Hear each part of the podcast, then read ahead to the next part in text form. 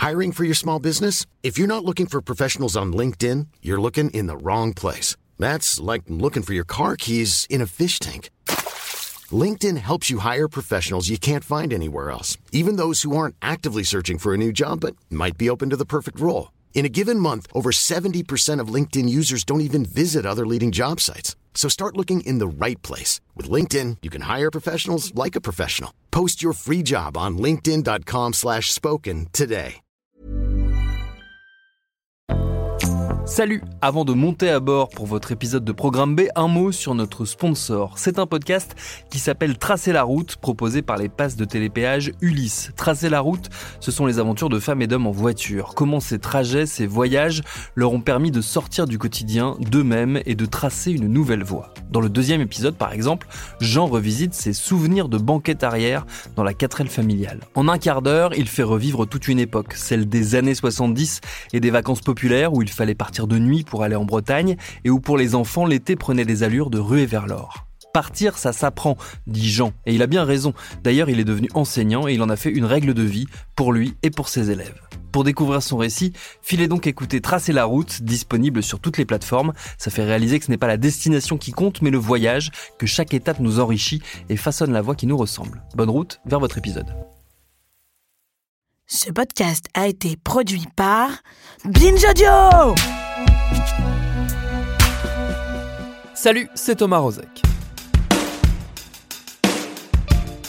Dans la presse, on a l'habitude de parler de la criminalité organisée, mais on en parle rarement avec les criminels, avec les mafieux, les voyous, les gangsters, appelez ça comme vous voulez. La plupart des confrères et consoeurs qui couvrent le grand banditisme parlent surtout aux magistrats, aux avocats, aux policiers. Mais il y a quelques exceptions. Notamment Jérôme Pierre. Ça fait 25 ans qu'il suit la vie criminelle française, qu'il la documente dans des articles, dans des livres, dans des films, dans des BD. Il décrit de l'intérieur les multiples visages du milieu, comment il a vécu le passage du milieu à l'ancienne avec ses codes et ses rites au milieu contemporain, celui des cités, du trafic de stupes, comment il est devenu le meilleur ami de l'ennemi public numéro un, comment il s'est retrouvé lui aussi en garde à vue pisté par la police, comment il a été pris en affection par un des boss de la mafia japonaise. Et comment il a réussi à garder en permanence son œil d'observateur malgré les critiques, les risques et la lassitude. Une vie avec les voyous qu'il a accepté de me raconter et dont on va retracer le chemin parfois sinueux dans les 7 prochains épisodes. C'est Mathieu Thévenon qui réalise cette série dont voici tout de suite le premier volet. Bienvenue dans Programme B.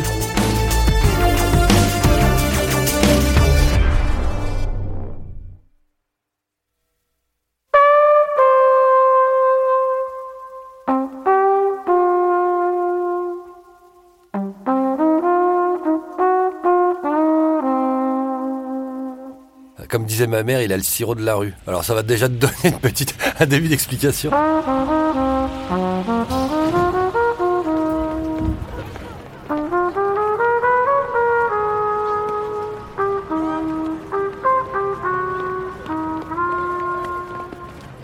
J'ai grandi dans le 93, euh, dans les années 70, banlieue rouge et tout. Il y avait pas mal de petits loulous, euh, voilà, qui traînaient la pavé. J'aimais bien euh, leur compagnie. Bon, voilà, c'était les copains de l'école, etc. Voilà. Donc il y a, eu déjà les grands frères et tout. Il y avait toujours un petit peu, voilà, comme je dis, le, sirop de la rue. Et puis j'avais un père, mon défunt père était un monsieur assez particulier, qui pas du tout voyou, mais qui avait une vie quand même assez chaotique. Il avait été euh, catcheur à la Forte du Trône, euh, légionnaire, euh, etc. Il avait beaucoup de copains un peu atypiques, etc. Donc j'aimais bien les histoires de marche, de bas-fond, de euh, voilà. Je me suis laissé bercer par ça. J'avais Pierre Belmar à la maison qui me racontait ça. Non mais en gros c'était ça. Et donc voilà, je pense que c'est une conjonction de tous ces trucs qui ont fait que depuis tout petit, je ne sais pas pourquoi, j'ai toujours été intéressé, passionné, pas fasciné.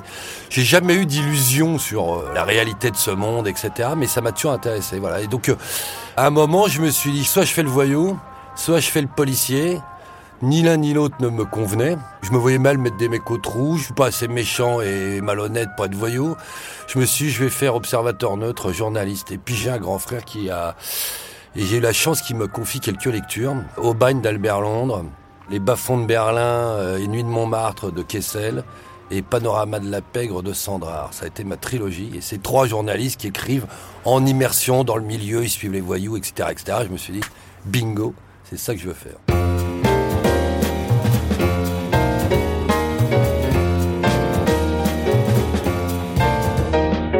Il y avait deux choses. Il y avait, euh, je préfère voir le loup plutôt que celui qui a vu le loup, donc à faire, hein, autant que l'info soit un peu plus euh, directe. Bon, euh, voilà, autant s'éviter des intermédiaires, même si les policiers, le monde judiciaire, les magistrats, les avocats, etc., sont évidemment d'énormes sources et des fins observateurs de ce monde-là.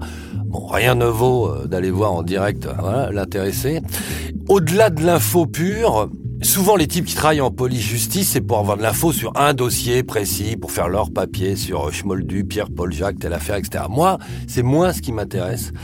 Moi, je ferais plus de la, euh, modestement, hein, de la sociologie ou de l'anthropologie, euh, finalement, euh, du crime organisé. C'est-à-dire, ce qui m'intéresse, c'est de voir comment ça fonctionne. C'est plus le systémique, c'est plus les mentalités, c'est plus comment fonctionne ce monde, cette société, etc. Donc, évidemment, bah, j'ai trouvé ça plus intéressant de faire de l'anthropologie sur le terrain et d'essayer d'aller voir ces sujets-là et d'en tirer quelque chose. Avec toutes les précautions d'usage, c'est-à-dire que, bah, évidemment, leur parole n'est pas d'or non plus. Enfin, c'est comme dans tous les sujets que vous allez interroger euh, dans le cadre du journalisme. Voilà, il faut peser le pour le compte de ce qu'on vous dit, pour quel intérêt il a à vous parler, etc. Et puis, il y avait un petit côté, je vais pas te cacher, un peu d'adrénaline, quoi. Voilà, qui est un peu moins... Euh, un peu moins plan-plan que d'aller voir un flic syndicaliste dans un bureau, même si euh, je l'aime beaucoup, ou un avocat ou un magistrat au café du coin. Voilà, bon, voilà. Il y a d'un côté pour moi un travail de bureau qui est souvent celui du travail de police-justice. Hein. Bon, aller interviewer voilà des professionnels sur la place de Paris ou ailleurs et mettre la tête dans des dossiers. Et puis moi, j'aime bien respirer le grand air j'ai besoin de bouger. Alors, je préfère être dans la rue.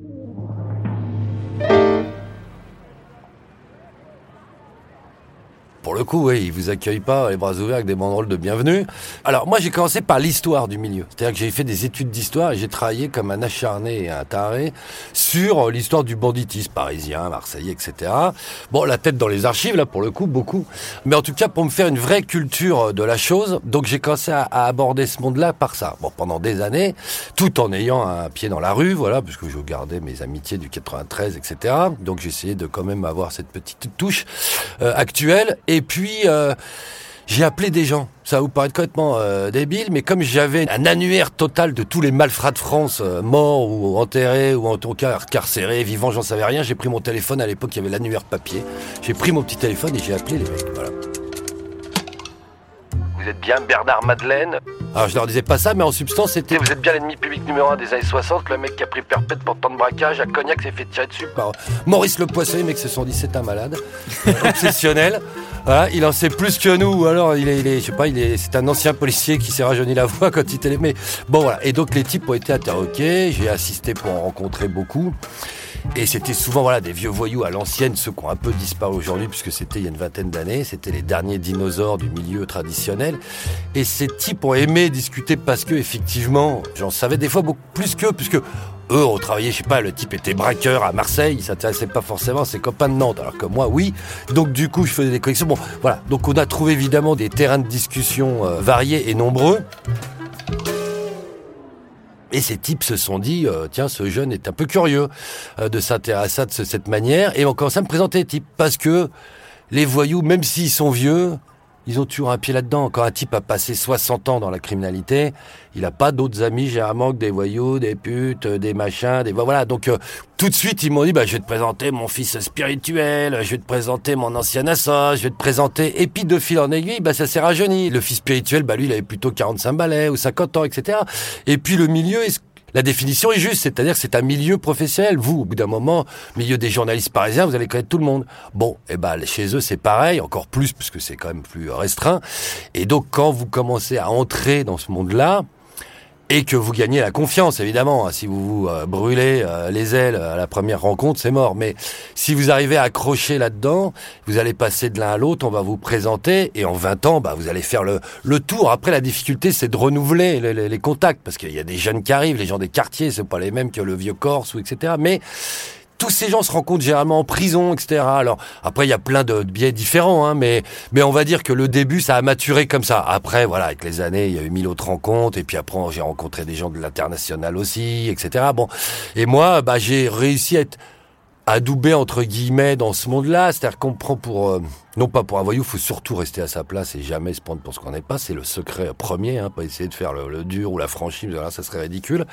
Donc moi, ils savent très bien que je suis un pauvre cave euh, gentil. Mais ce que je pense qu'ils aiment bien, c'est que j'en ai les codes de ce monde. la mentalité quand il le faut, c'est-à-dire je comprends le coup de vis à trois bandes ou quand ils veulent, euh, voilà, bon, en gros c'est une manière de réfléchir un peu particulière souvent, etc. Euh, voilà, le vocabulaire, le mode de vie, je baigne là-dedans depuis tellement longtemps que, oui, j'ai l'impression de les connaître, de connaître leur vie, et puis après, avec le temps, il y a des amitiés aussi qui naissent. Hein. Il n'y a pas que des sujets professionnels. C'est-à-dire que on a beau s'en défendre. Enfin, je veux dire, je recherche pas spécialement la compagnie des mecs qui ont 25 ans de prison au compteur, mais ou des casiers noirs comme le bras. Mais forcément, dans les 200, 300, euh, voilà, voyous que j'ai rencontrés, il y en a avec qui j'ai sympathisé et avec qui on, je suis devenu ami, parce que c'est comme ça dans la vie. Euh, voilà, il y a des types vous choisissez pas forcément vos copains. Donc, en plus, je suis rentré voilà dans la vie euh, privée, peut-être la vie quotidienne. Si je vais les rencontrer au café pour une interview, forcément, je verrai pas le même type. Bon, bah là, j'ai fait euh, la communion, la bar mitzvah, le mariage, l'enterrement, le bon voilà, le rose bif du dimanche, etc. Les stages pour leurs enfants, parce qu'ils n'ont pas forcément des enfants malhonnêtes, donc ils cherchent des stages pour le boulot, etc. Donc euh, des fois on m'appelle. Enfin, donc j'ai appris à connaître la vie, le quotidien, le voilà.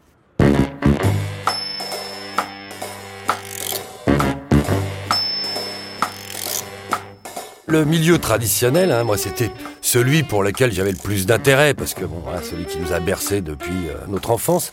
Il était euh, passionnant parce qu'il était folklorique ce milieu-là. C'est-à-dire que c'était le milieu euh, des surnoms, c'était le milieu de l'argot, c'était le milieu des mecs en costard, etc. Et ça existait encore. Alors c'est, moi, il y a des types que j'ai connus, toute une frange comme ça. C'était mes vieux du Moupet Show à moi, voilà, du monde criminel. Mais il y avait, alors ils sont quasiment tous morts ces dernières années. Alors ils vivaient vieux parce que comme on disait chez eux, la ratière, la prison, ça conserve. Et comme ils avaient fait des longues, longues années de prison, hein, ils étaient plutôt bien conservés. Donc il y avait, euh, je me souviens Petit Louis le Nantais, que j'ai longtemps fréquenté. C'était un garçon qui habitait à Aubervilliers. Petit Louis le Nantais, il avait fait 28 euh, ans plein de prison d'un seul coup. Pour des braquages, c'était le dernier survivant du gang des tractions avant. Le gang des tractions, ça vous dit quelque chose? Eh ben le gang, c'est moi Le chef, je suis là Alors venez pas le bande de pédés Bon, ça va pas parler aux plus jeunes, mais le gang des tractions avant, c'est une équipe de braqueurs qui a sévi au sortir de la Seconde Guerre mondiale, hein, qui était composée de d'anciens résistants, même d'un déporté, Joatia, et d'anciens collabos, des types qui avaient travaillé avec les Allemands. Tout ce petit monde s'est retrouvé au sortir de la guerre. Ils étaient 4-5, ils ont fait une équipe et puis ils sont montés braquer euh, des établissements bancaires, des petits fourgons, etc. à l'époque. Ils ont défrayé la conique, ils ont tapé à travers toute la France, etc. Et ils avaient comme particularité, enfin, eux parmi d'autres, d'utiliser un modèle de voiture de chez Citroën qu'on appelait la traction avant. Qui était une voiture assez euh, sportive, puissante, utilisée par les voyous. Les flics, eux, avaient des voitures beaucoup moins puissantes. Donc on disait, il y avait un adage euh, de voyous qui disait traction avant, police derrière.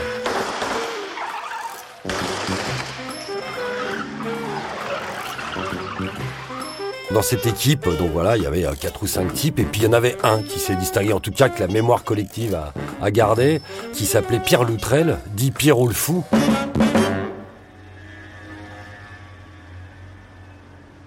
Pierrot le fou parce que avant guerre et pendant la guerre, il avait la gâchette facile à Pigalle, il se traballait avec une valise, avec une, une titine comme on disait en argot, c'est-à-dire une mitraillette dedans. Enfin bon, il était bien allumé quand même quand il allait euh, voilà boire des coups.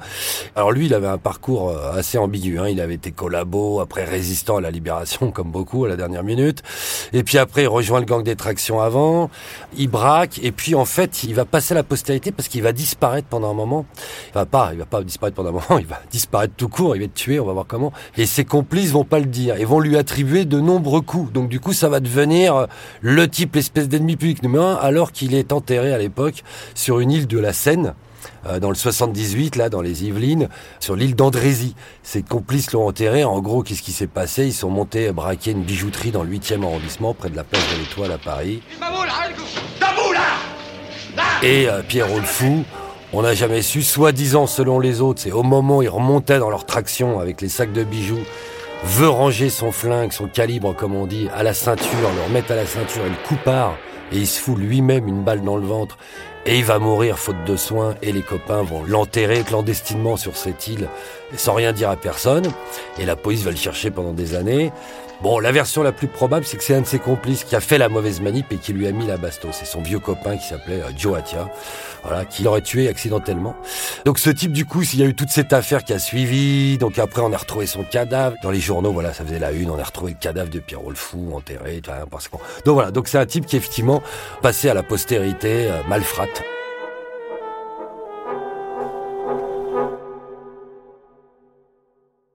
Y avait un noyau dur dans ce gang, ils étaient euh, quatre ou cinq, et puis il y avait comme ça des, associés euh, d'occasion, dont ce fameux petit Louis le Nantais, donc euh, qui venait de Nantes, comme son nom l'indique, qui les avait rencontrés au sortir de la guerre. Et petit Louis, lui, il va sur un des braquages tuer un policier. Ils sortent en fait, ils braquent la parfumerie, les usines Jean Patou. Jean Patou, c'était un célèbre parfumeur. Et à l'époque, les usines, on a du mal à imaginer aujourd'hui, c'était à côté des Champs-Élysées, à deux trois rues des Champs-Élysées. Et eux se décident à, à braquer les usines Jean Patou.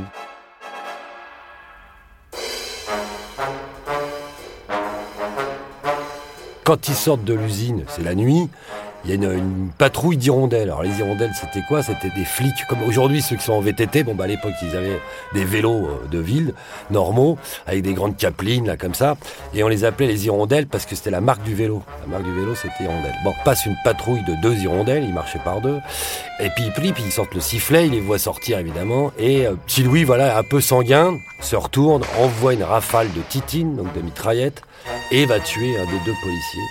Il va être arrêté. Louis de Nantais, il va être condamné à mort et ça va être commué en perpète. Donc il va tomber en 1952, hein, ça remonte, et il va sortir en 1981.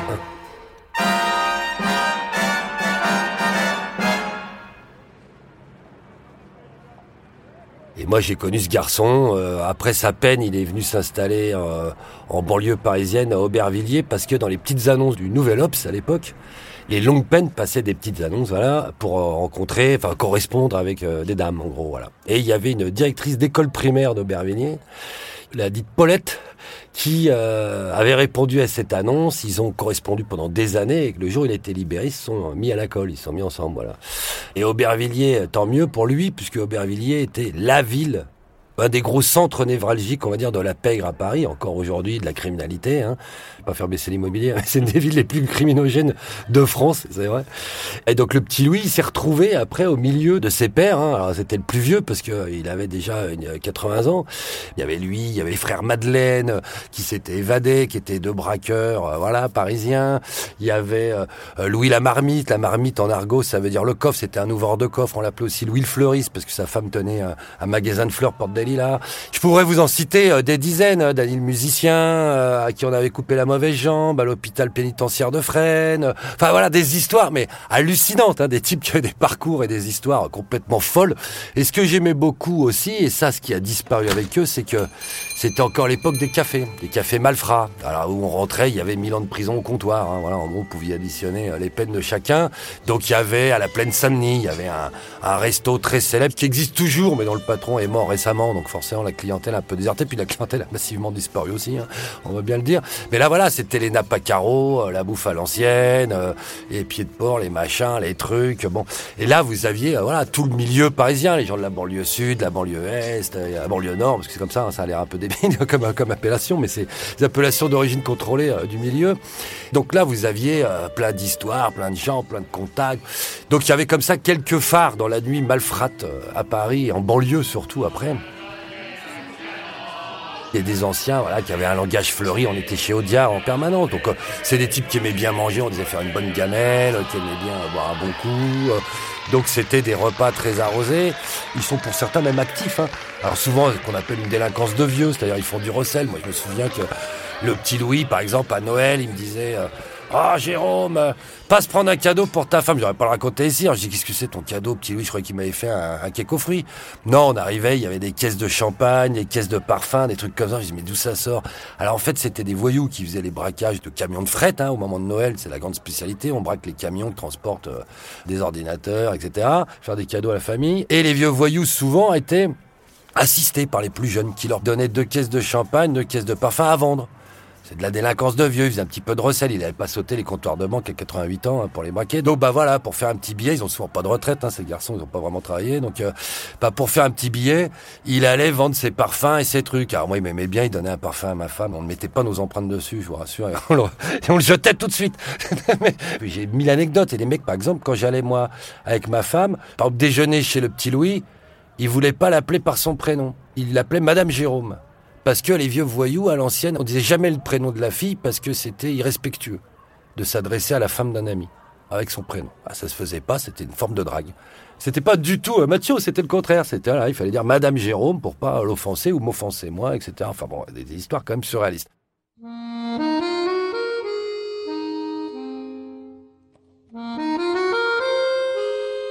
J'ai fait un tatouage au placard. Placard, puis j'ai continué en avoir, j'en ai partout.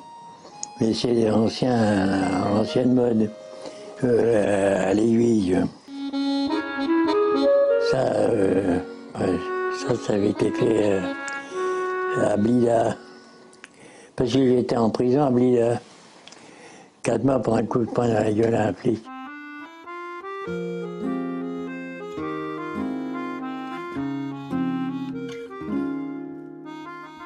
Un personnage très très haut en couleur, qui était entièrement tatoué à l'ancienne, parce qu'il était passé par les bataillons d'Afrique.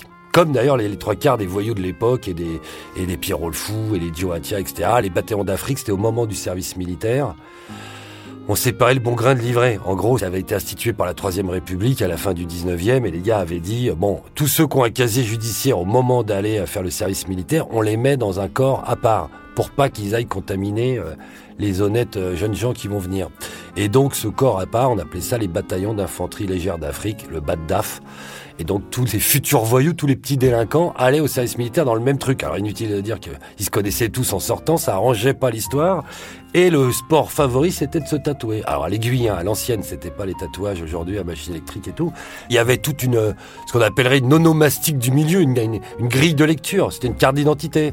Donc euh, vous aviez euh, voilà plein de symboles qui permettaient de retracer le parcours euh, du gars et de vérifier ses dires surtout parce que c'est comme ça que Petit Louis par exemple il avait fait carrière quand je lui ai dit mais comment t'es rentré dans le milieu?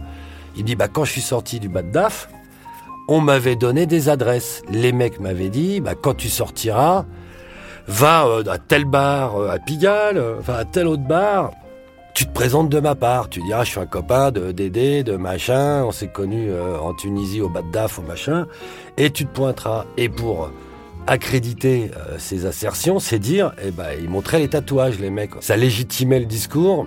Et du coup, c'est comme ça que les mecs commençaient à faire leur premier pas là-dedans. Alors lui, bah, comme il était petit, on l'a appelé Petit Louis, comme il venait de Nantes, Petit Louis de Nantais. Hein, les mecs, ils, ils cherchaient pas non plus euh, bien, très très loin pour faire des surnoms. Hein.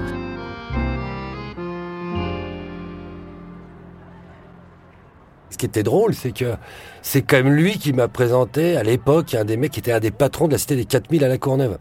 Donc l'autre bout du, spectre criminel, c'est-à-dire des jeunes de quartier euh, qui faisaient le shit, etc. Et un jour, petit Louis m'a dit ah, faut que je te présente mon pote, euh, il tient la cité là-bas. Oh, petit Louis, je me suis dit qu'il était plus tellement à la page qu'il avait un peu confondu avec un mec qui devait vendre de barrettes euh, en bas de chez lui.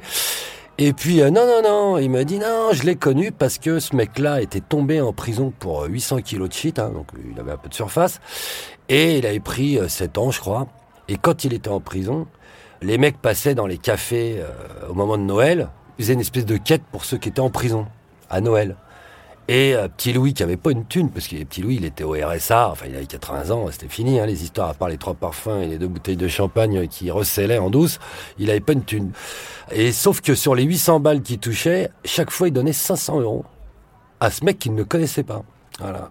Chaque Noël pendant 5 ans.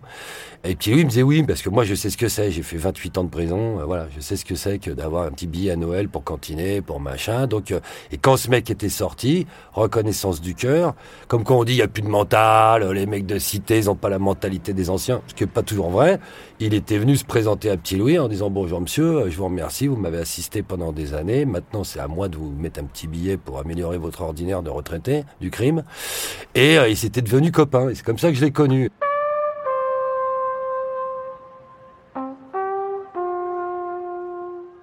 Et puis un jour, malheureusement, ce garçon, euh, il est décédé. euh, Paulette était partie en maison de retraite. Il était tout seul et la nuit, il s'est tapé la tête contre la faïence euh, sanitaire et il est mort. On l'a trouvé au petit matin. euh, L'infirmière qui venait lui faire des soins à la maison l'a trouvé. Qu'on l'a enterré au cimetière euh, d'Aubervilliers avec ce voyou de quartier. Moi, deux, trois vieux voyous. On n'était pas beaucoup, on était quatre ou cinq. Mais le petit Louis, ça tombait là-bas. Bon, voilà, voilà, ça c'était voilà l'histoire de petit Louis le Nantais.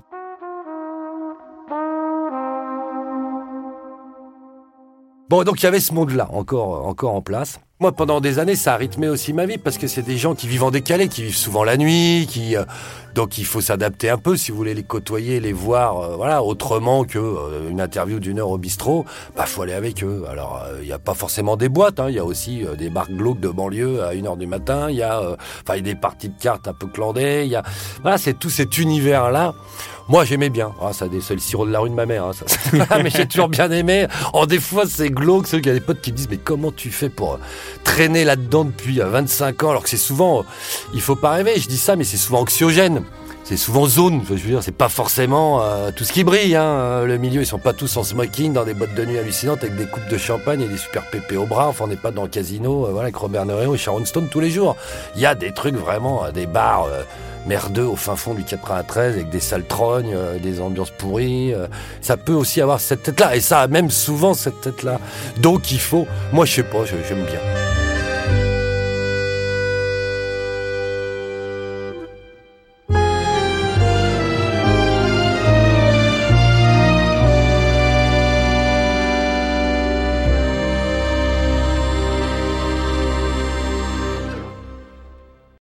Paris Hilton, Alizé, Justin Bieber, Samina Seri, Geneviève de Fontenay. Oui, ok, vous les connaissez, mais est-ce que vous les connaissez vraiment Vraiment? Bien souvent, on croit savoir deux, trois trucs sur ces personnes, mais en fait, leurs histoires sont bien plus complexes qu'on veut bien nous faire croire. Avec des vies faites de drames, de traversées du désert, de peine et même de trahison. Oui, même de trahison. Tout ça, vous le découvrirez en écoutant Connaissez-vous l'histoire sur toutes les plateformes.